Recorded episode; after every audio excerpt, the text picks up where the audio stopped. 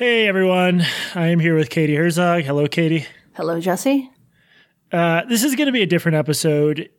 Basically, it is going to be sad. It is going to be personal in a way I'm not usually comfortable with. I will explain in a minute. This is not going to be a fun episode. It's going to be possibly difficult listening, and we'll be back to normal with our next episode. This is going to be different. Um, so, uh, yeah, Katie, are you ready to get sad? I have been looking forward to this. I haven't had a good cry in a long time. I'm hoping that this will be the day. I think our podcast makes a lot of people sad, but usually it's unintentional. So this is maybe a, a change for us. Yeah, grab the hankies, everybody.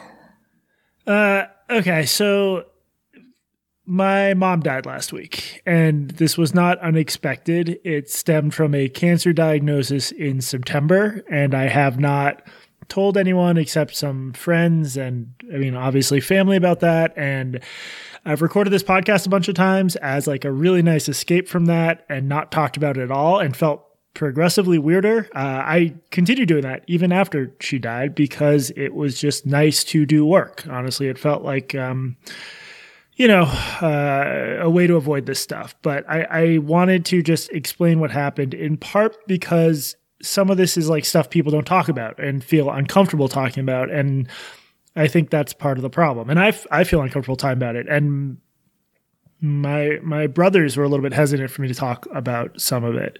Uh, is that enough mysterious throat clearing, do you think? Or should I just continue in this vein for like 40 more minutes? I think we're good there. Um, I thank you for doing this. I know this is going to be difficult. It'll be difficult for you. It'll probably be harder for me. Um, I don't know if you know this about me, but I'm what you call an empath. Do you know what an empath is? And I, uh, I really feel other people's emotions, so I can already feel myself.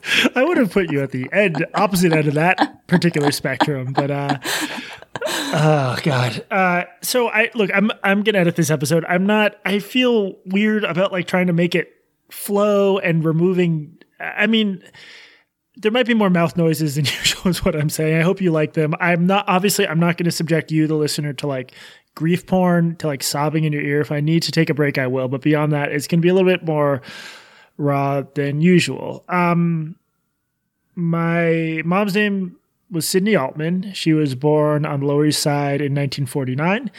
She left school early. Same year as Sorry, my uh, same year as my mom. Oh, really? Yeah. your dad's a little older, right? Yeah, he's a little older, but 1949 for my mom.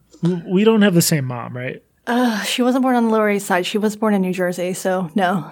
Nearby. We could have been friends. Um, uh, yeah, my mom, uh, she left school early to go to Harpur College, I think it was called then, SUNY Binghamton now. Um, she got a PhD in clinical psych.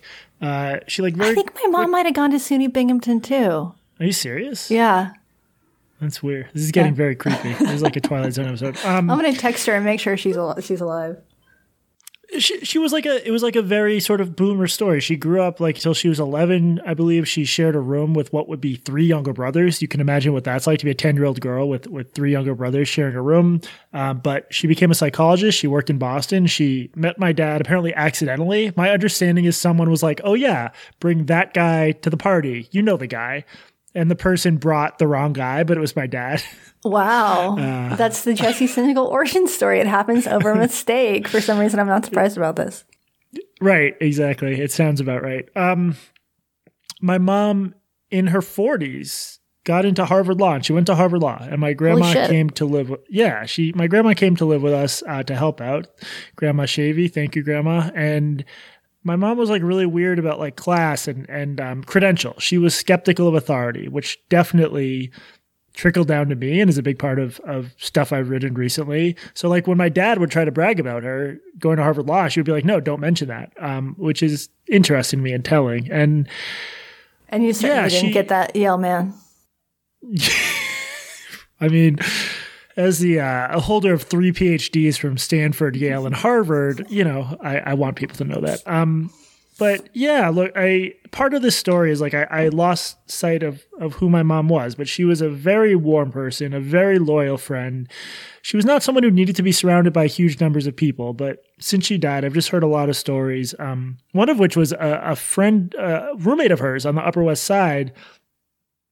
His sister had fallen in with some cult, like a literal cult that turns people against their parents, and this guy who's now friends with my dad came to my mom for help and said that she was like the person explaining how to like gently, carefully sort of nudge his sister toward deprogramming. And I don't know, I just thought that was like a very, it just made me think of like some of the stuff I've written and stuff and, and to be that kind of presence in someone's life. Um, okay. So this is the part that is harder to talk about is like the last 10 years of my mom's life, particularly since her dad died about a decade ago. Um, the story she told was that that led to her getting very depressed and she suffered from really bad depression for basically the last decade of her life coupled with crippling headaches which is not a fun uh, combination so part of the reason this has been so hard for me is like i i my mom was like this really incredible accomplished not that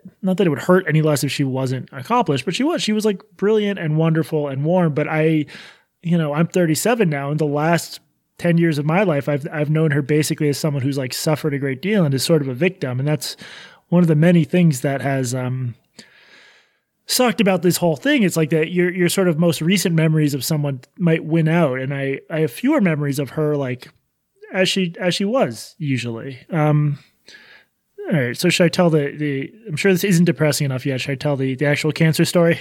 Yeah, let's go for it.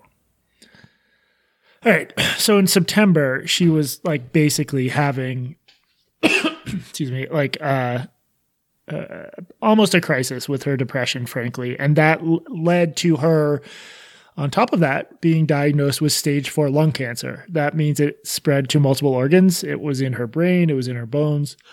So I went home and I saw my mom in the hospital. And uh, having just been diagnosed with stage four cancer on top of treatment resistant depression, which is just like cartoonishly horrible. And um, the if so if you have certain kinds of stage four cancer, they take a biopsy of it and they'll run it through sort of a genetic sequencer let's call it genetic sequelize, sequencerizer. Yeah, that's what it is. Uh, and if you get really lucky, there will be a targetable mutation. There'll be some feature of the of the DNA of the cancer that they have these like sort of wonder drugs for. So it used to be if you have stage four cancer, you're you're probably not going to be alive for like a year. It's I mean it's that bad. It's stage four, but um, she got really lucky. She had what's called an EGFR mutation, uh, specifically one called EGFR L861Q. It's like a rarer submutation. And if you're if you're white, you only have like a and you have stage four cancer, you only have like a one in five chance of having this. For some reason, Asians have it more. But what this meant is like instead of having to go straight to chemo,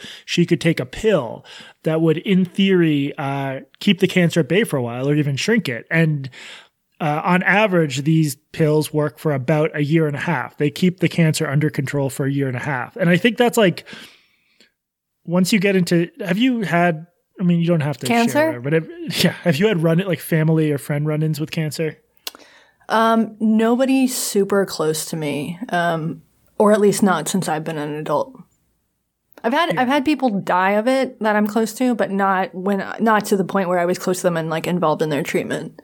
Right um, the what it does to your conception of time almost immediately is just like profoundly fucked up because a year and a half doesn't sound like a lot of time and it isn't but in the context of like having cancer spread throughout your body including into your brain the idea of prevent uh, they call it pro- progression free survival how long you'll be around without the cancer progressing. And the drug my mom was on uh, Tagrisso or uh, osimertinib I think it's called like you on average, or the median, is a year and a half of the cancer just being stable at least, which is all sort of all they can hope for. It does shrink sometimes, but that's less usual. But um, so, in theory, on paper, you know, we were hoping for at least a year and a half of the cancer not progressing. And there are these crazy commercials for Tagrisso and other drugs where you have these like really fit, well put together older couples, like in their 70s, who look much healthier than either of us, although we're podcasters. So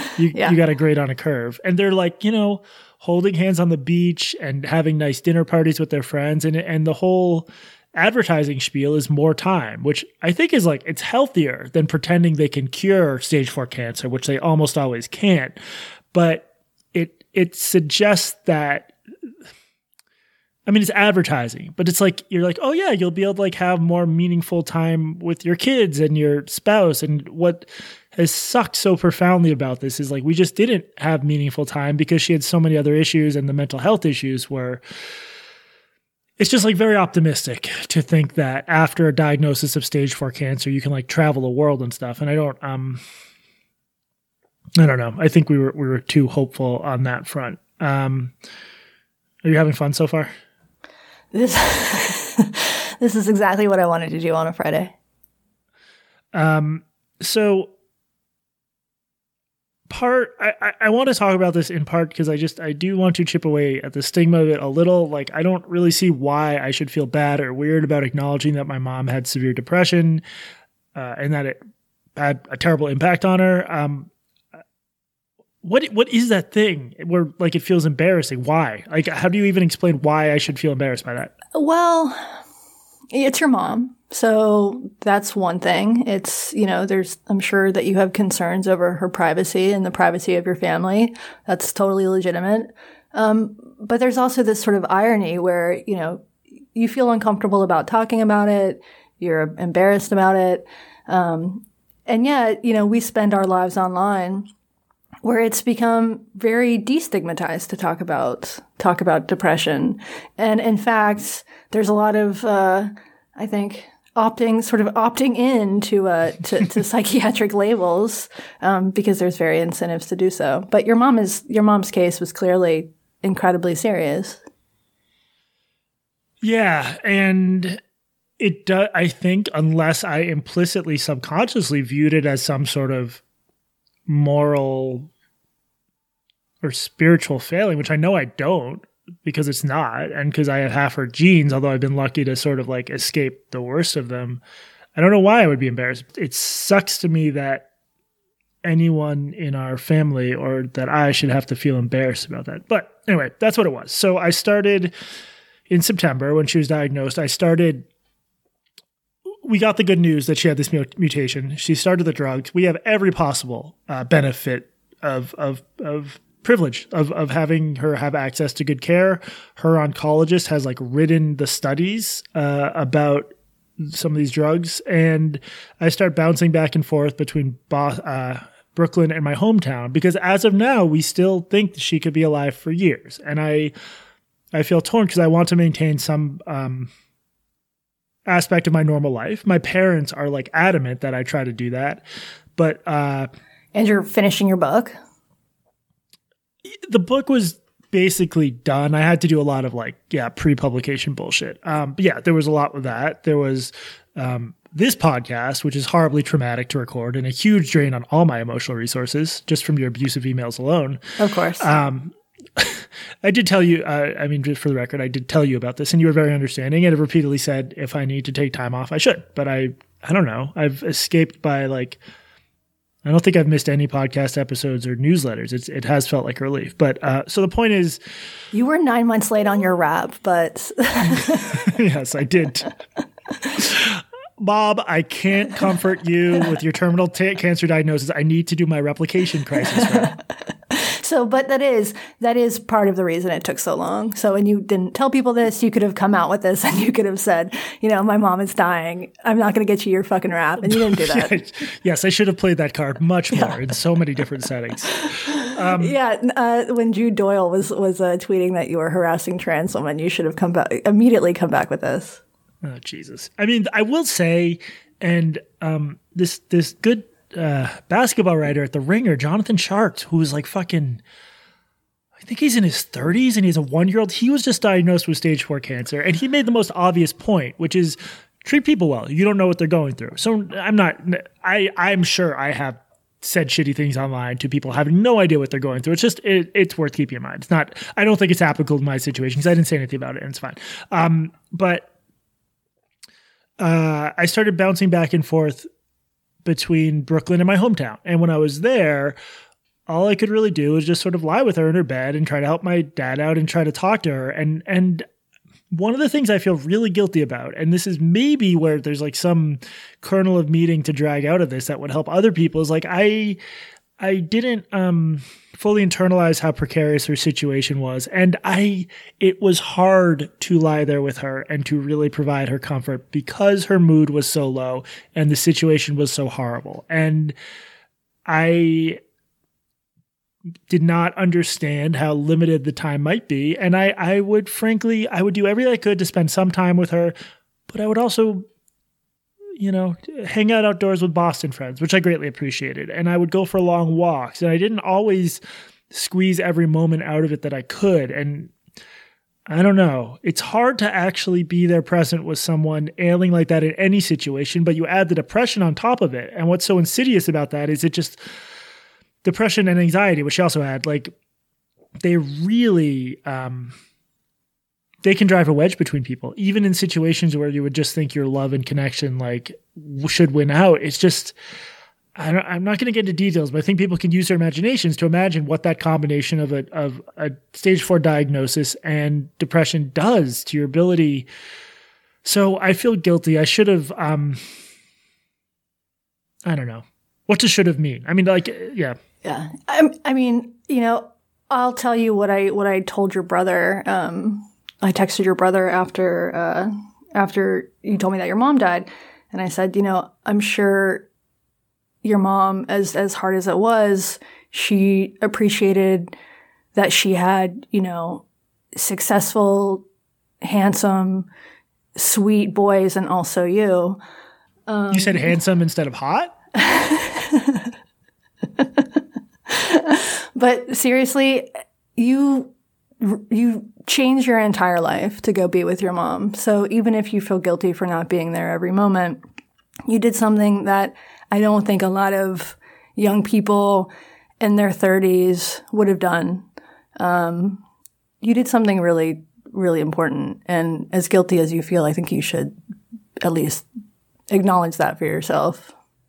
Oh, I did what I could. I do you have I meant to get some of the texts from my brother.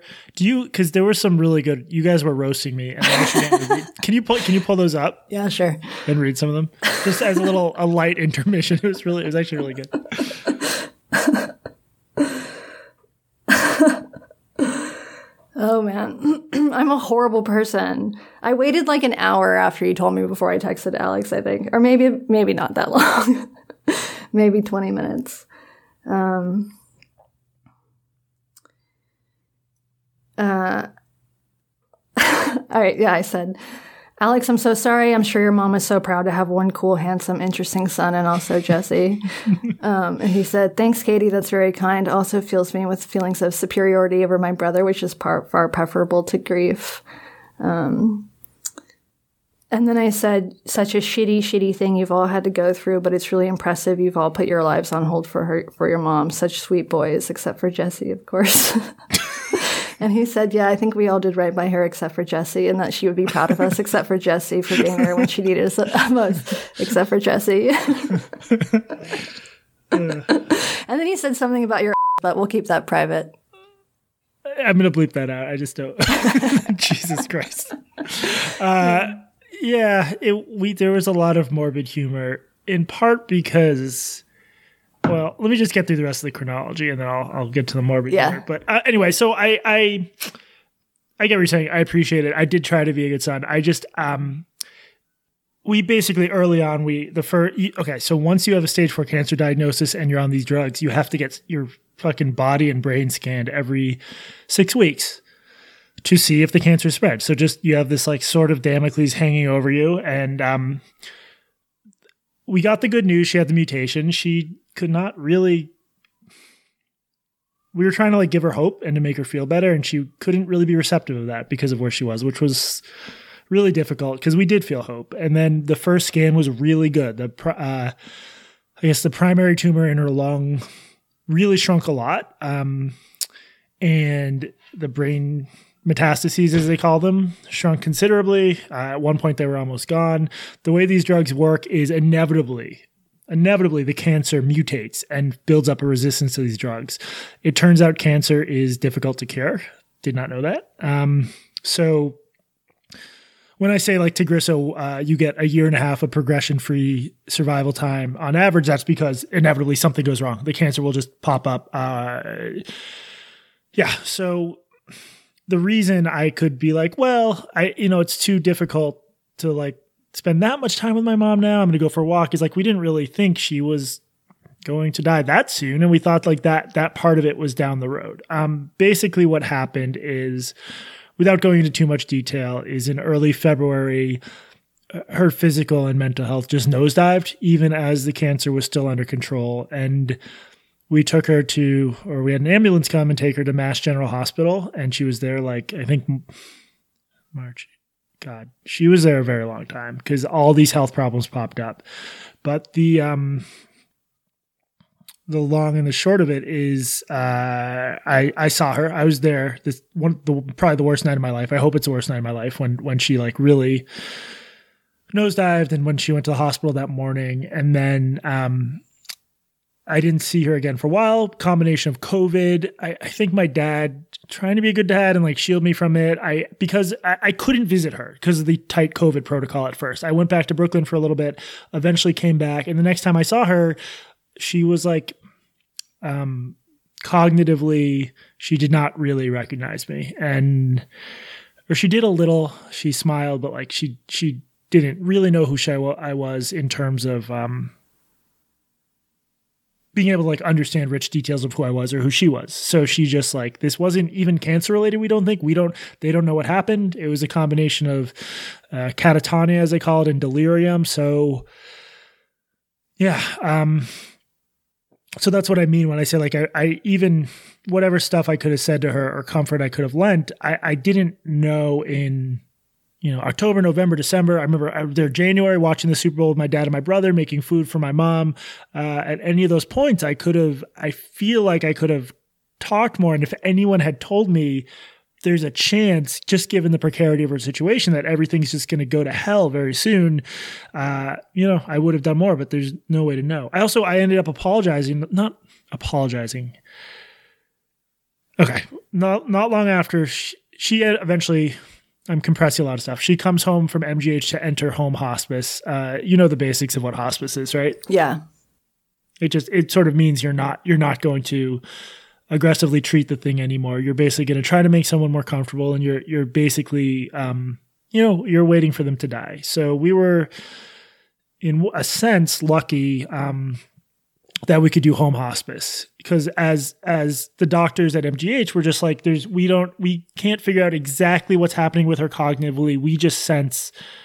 You know, she might not have that long, and that aggressively treating the cancer isn't adding to her quality life of life at all. And I am one thing I'm grateful for is that I think in 2021 Americans are a little bit better about that stuff. Like we don't deal with death well in general, but I'm grateful there were doctors um, who would just like tell us straight up, like we don't we don't think we're helping her because it's very tempting to think that like you know they'll find something they can do to help, but at this point she like um she wasn't herself. Actually, can I tell you about the single weirdest day in the hospital? Yeah the first day I saw her, she was like, she smiled and she was happy to see me and she sort of knew who I was, but she was agitated. From one other thing I'm a little grateful for is like from then on, for like maybe the last month plus of her life, she was peaceful. She really was. It was like she had just slipped into some other state. But I had this conversation with her where she had like access to basically her full vocabulary and not remembering words had been this horrible thing she'd gone through during this. But she she's using this rich, sophisticated vocabulary but she's like sort of embodied someone else. So I would like try to she's like talking about herself in the third person. It's like talking to someone who's on a hallucinogen, a dissociative drug or a hallucinogen. And I'm having this conversation and she's going in depth depth to me and my dad about someone else and her relationship with that person. But it, it's just nothing we can latch onto. But she's talking about it in such rich, vivid detail that it's just like it was so weird. But it wasn't it wasn't it was like genuinely it was fascinating whereas most of this had just been horrible and um we would occasionally even when she was in this state of just not being herself and not remembering herself we'd get these little flashes of her that were just like rapidly fading and one of them was uh, you know, we're in this hospital and she mentioned she wants to go downstairs to do something. And my dad's like, honey, there's there's no downstairs. We're not at home. And she looks at him, she goes, Semantics. and then this this other time I, I was I reached a like almost a journalistic point where she was calm enough that I, I was genuinely curious what it was like to be her in that moment and she wasn't distressed and my questions weren't bothering her so I was trying to like suss out if she understood she was dying or understood she was in the hospital. So at some point I was like, I was like trying to, I was like, so do you, you know, do you get where you are? Do you understand what's happening? Um, and at some point, just the way the conversation went, I was like, you know, you, you have to admit this is pretty weird. And she just looks at me and she goes, well, duh. and that might have been like the last, like, truly Sydney Altman sentence I heard from my mom. Duh. Wow, duh. Um, so we take her home and she's in a hospital bed in our family room and um, a bunch her relatives from new york come up a bunch of her my parents have these great friends they've had since decades they're talking about you know parties they went to when they were 40 i can remember my dad's 40th birthday which is fucking weird because i'm not far off. Um, and everyone gets to sit with her and hold her hand but she's not she's not really responsive. She's gone. As far like i don't think she, as in my mom, has been around for months at this point, and that can maybe explain why I'm not melting down here. Um, but it's just weird to just be in a room with someone who's not themselves anymore and who is dying. But I think it's important. It was important people got to say goodbye. But what I kept telling them was like I felt so bad that I you know, if I'd had any fucking clue that in February she wouldn't be herself much longer and would just like fall off this psychic cliff, I would have um told them so they could have like a last meaningful conversation with her or something instead of like saying goodbye to someone who was a bit of a shell at that point. But um, yeah. How could how could you not know, Jesse? yeah, I know exactly. My, my diagnostic pro, uh, yeah. prowess failed me. You have 17 medical degrees. How could you not know this is possible? Um, I did a piece a few years ago about um, about natural burial, and I interviewed a guy who out in uh, in Seattle who his his his father had he had had cancer, and before they had so they hired a woman to come in and and sit with them all, sit with the family, and sort of talk them through what was going to happen because he decided he wanted to die at home and then he wanted to have this natural burial, and so they had they they really talked about it. You know, the whole family and all the friends sitting around. And then the guy died at home and they put his body on ice and they had him there for three days. And I talked to his son maybe like two months later, and his whole experience of death was so different than anybody's. And I, I spoke to his I spoke to his wife too, or his partner, and like going through the process, acknowledging it, and sitting with the body. It was like they were on a high speed rail of getting past grief because they'd gone through this intense, intense experience and they'd really done it together and figured it out. And I thought that was, you know, it's sort of the opposite of what we do in the US. But I thought it was such a sort of hopeful way of thinking about this. Uh, yeah, and that got me thinking about. Um, I, I've been wondering about that because I, after she died, like it I felt a little bit. Every emotion I felt about this is like a little bit shame, but then I realized that's stupid. So I, I felt relief when it actually happened because we were like there for the whole thing. And same thing, we could sit with the body. Um, and the fact that I don't. I'm back. I'm back in New York now. I know my dad's fine. My dad's with my brothers, and I'm curious, just you know, whether being there for every step of the process and seeing the reality of it I'm curious whether that does make it a little bit easier. Um, just because I, I, it was so clear by the end that there was. This is different because it's also the cognitive thing, but it was so clear that it just well, there wasn't any of her left. That it's like maybe just like the fucking grim material reality of it. I don't know, but I, I, I've been obviously a wreck and sad and worse insomnia than usual because my my mom died. But I, I, I don't necessarily feel like I slipped into some pit. I guess I'm worried that maybe like I haven't it doesn't make sense yet or I haven't acknowledged it and the pit is yet to come. But I, I I'm yeah, when you told me about that, I was thinking about the exact same thing of like maybe part of the reason hospice is good if you're in the situation where you can do it, which not everyone is, um, is your final days or, or moments with a person aren't in the fucking hospital, like with tubes everywhere and everything. Yeah. yeah. Especially during COVID yeah, that did not. I mean, by the end, it wasn't as big a deal because, like, because my family's age bracket and being in mass, like, everyone had been vaccinated, but that definitely along the way was an obstacle. Also, like, I, I just have to say the fucking the difference between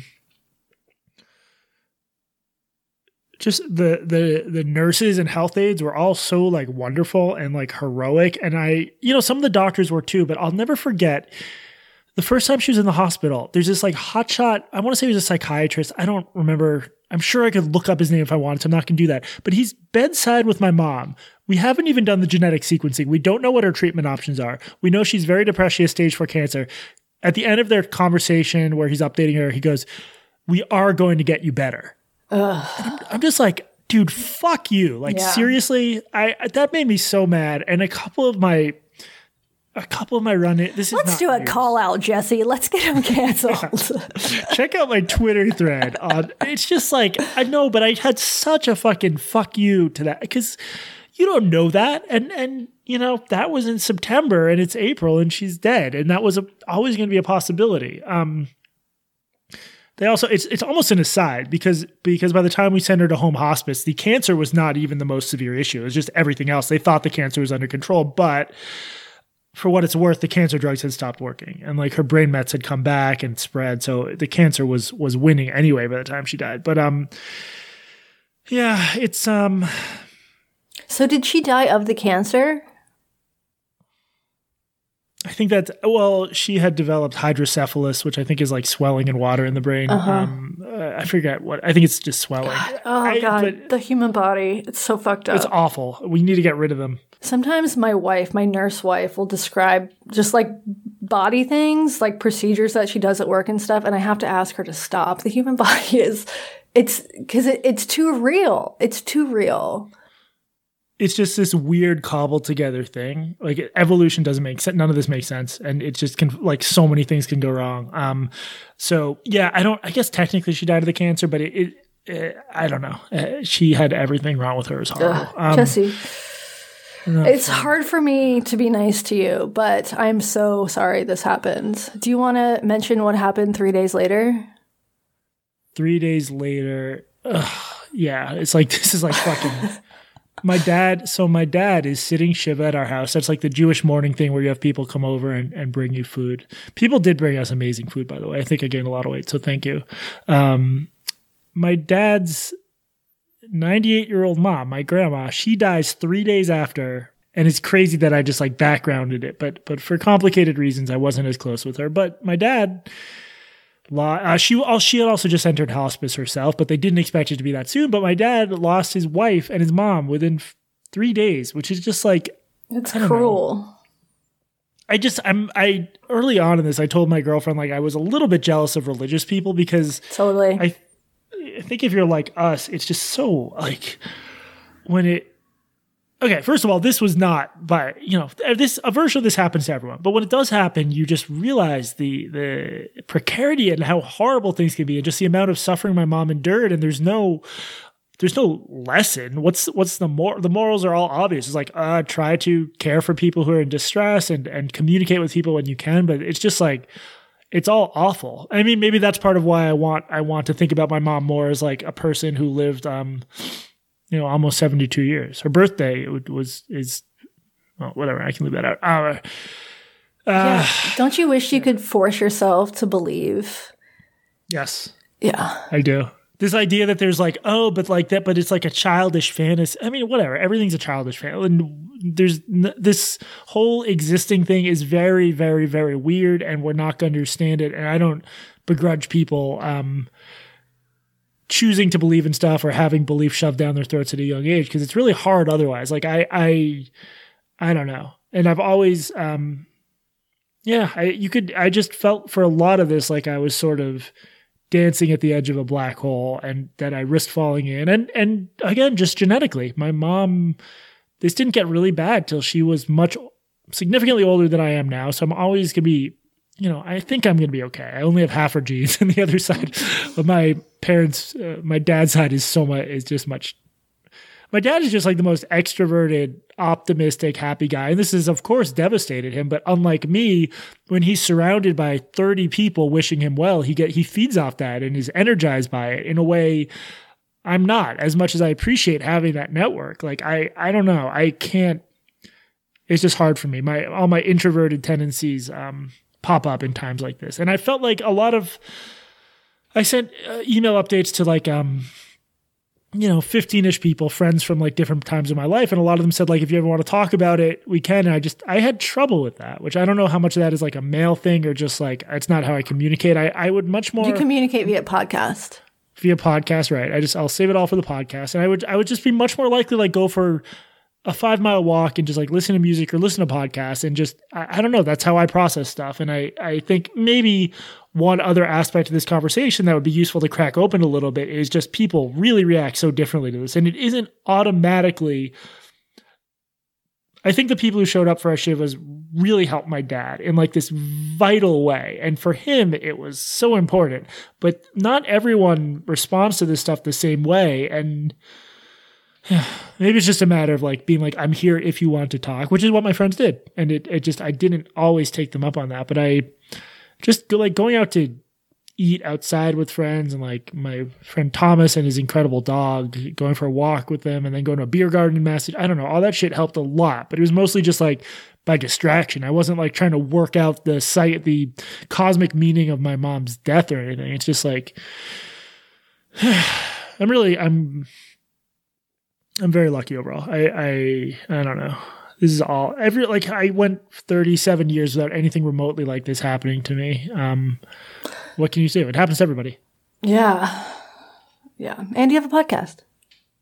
Most importantly, I had a podcast, which my mom she was proud of. She was proud of me. Did she listen to your podcast?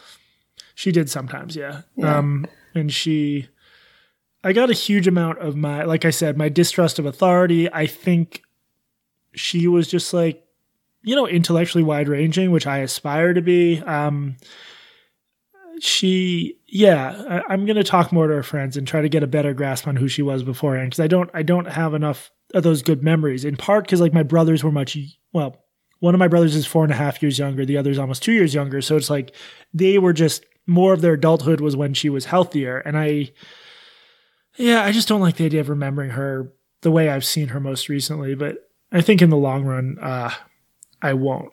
I also like I would just especially after she was diagnosed, it was just like putting my own mental health through the wringer. So I would just hopscotch from like neurosis to neurosis. So first I became convinced my mo- my dad was going to die. I don't I don't know where that came from. It just like popped in my head. He was just going to die in the midst of this catastrophe, and then my mom would have to deal with that on top of everything else, which didn't happen. I also got like weird psychosomatic stuff where like my stomach or my chest or my ability to swallow at my craziest, I so fucking crazy. Um, okay, if you Google X cancer symptom, it turns out literally everything is a cancer symptom. Oh, I've There's, done it. Yes. Yeah, yes. yeah. I'm sure you're exactly the kind of fucked up broken person who would do that. What did you Google? Well, I'm a diagnosed hypochondria, hypochondriac. I uh, I diagnose everything. I'm I'm daily convinced that I have cancer. Anything, anything is like everything is a cancer symptom, and I would unfortunately be on the cancer subreddit just like trying to research my mom's condition. Of course every because it is the place people go for support every fucking post was like i'm a 25 year old marathon runner and i had a slight short, soreness in my right shoulder uh, and then i had shoulder cancer. cancer. yeah. Yeah stage four cancer. I and, have that. and and that does there's like a 40% chance of someone getting cancer in their lifetime it is a much much much bigger risk when you're in your 50s and up. It 40%? Yeah, isn't that horrible? What the fuck? government. I know, I know. What what is What is in the air? What's in the milk? What's in the it's Jesus the, Christ? Is it our cell phones? Waves. Yeah.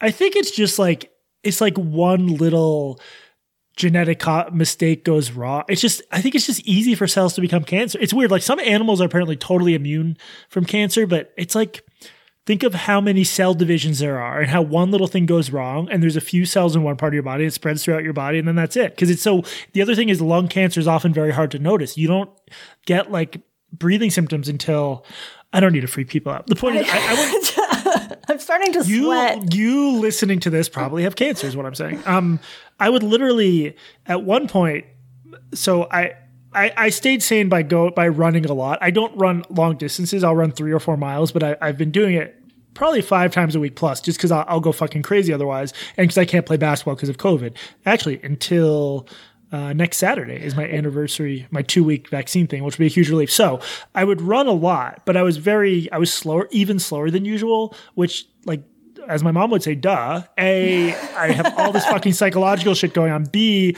I've gotten fatter during all of this because who hasn't? And because of the mom, like the pandemic and my mom's cancer. Um, so at one point, I literally went back through my Fitbit thing to like see what my times had been like last summer versus now, because I was worried that because I was running slower, that suggested some respiratory problem that suggested cancer. That's where my brain was. So, um, I was able to usually talk myself out of this stuff, but it just it it so affected my like physical sense of myself that that like everyone knows mind and body are connected, but I, I think I had underestimated that. But um I don't I think I'm fairly healthy other than all the shit I ate. But it, it was just fucking there was one there was one day in particular I always remember. It was like New England was obnoxiously gorgeous during the worst parts of this. In the fall, like it was the most brilliant autumn I remember when my mom was after she was first diagnosed, and then when I was just back there for her to die, everything just bloomed. Brilliant. It's just I hated how fucking beautiful everything was, but I would go on these long walks, and one day I basically didn't sleep at all because I was up all night torturing myself thinking about my dad dying, which is again just bizarre. And something happened to me, to my body and to like my brain where I I went on a long five mile walk, but it felt, I felt 40 pounds heavier, which is a cliche, but it's true. And I couldn't get, a, this was the one day like this. So I don't want people to think I, I was like like this for a long time, but I couldn't get a few words out without feeling like I was going to start crying. And I realized like this is probably what it feels like or has felt like to be my mom or to be someone with like severe depression, not like my everyday bullshit. I'm sometimes get sad or I sometimes think the universe is pointless or I'm sometimes anxious, but like to carry that around all day. And it was just, I'll never forget that feeling of, of feeling like I was walking around with like carrying rocks and not being able to talk. And luckily it just lasted a day and it was a combination of like a lack of sleep and anxiety and shock, but like, I don't know. I think it helped me appreciate what what people like my mom have been through, and it's just it's a nightmare. I I understand why people don't want to live like that. So, see silver my, linings here. You're such an optimist. Yeah, exactly. You came to an yeah. understanding. Thanks to my experience, I've decided to cure cancer, depression, and bad uh, bedside manner on the part of doctors. What if it turned out that this whole episode was just a lead up to a pharmaceutical ad? I was able to get very lucrative. Tried to Tagrisso. Jesus Christ. Um, let me try to think if there's anything else I want to say. Um, generally, like it's weird to have. I think, especially since this podcast started, we do have like sort of you know, miniature public personas, for lack of a better word. It's like there's something very parasocial about the podcasting thing. I have not generally shared any personal details about anything in my life. The only exception, like some of the internet rumor mongering shit that really got to me. I talked about that frankly, but it it feels weird to say this. It also feels it does feel a little bit cathartic because it, it just wasn't like we this was printed in the fucking we had uh, obituaries printed. I got one email i forgot to respond from a listener who just through like our synagogue had found out. So it was going to get out and i felt like i should talk about it. Um i'm not i'm i it does it feels weird to share this privately. I hope people find it useful. Um you know i i hope people who suffer from mental health problems i can find some relief. There's often treatment. Um we're going to include a, a, link to the uh, charity we asked people to donate to in lieu of flowers for my mom and, and the obituary. But let me just think for a minute if there's anything else I wanted to say. This has been such a fucking.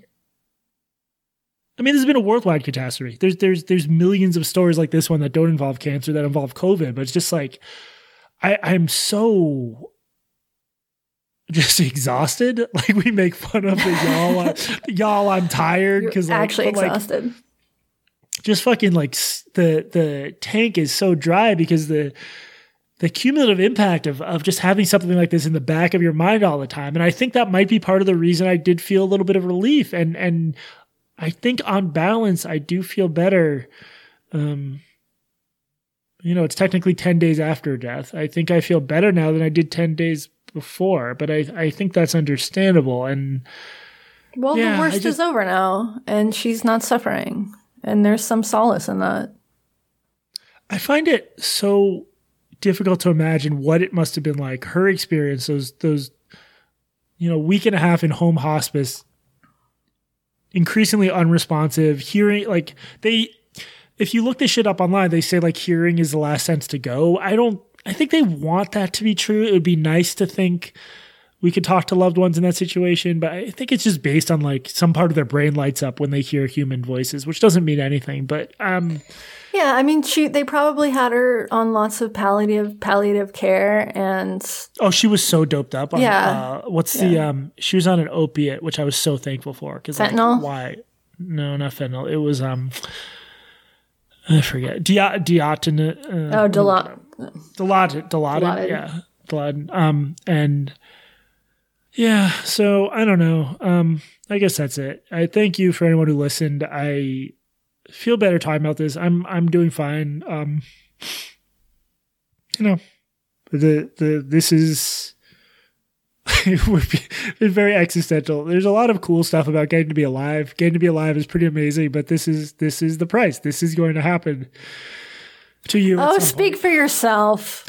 You're saying it's not going to happen to you, or it's not cool to be alive. It's both, actually, both.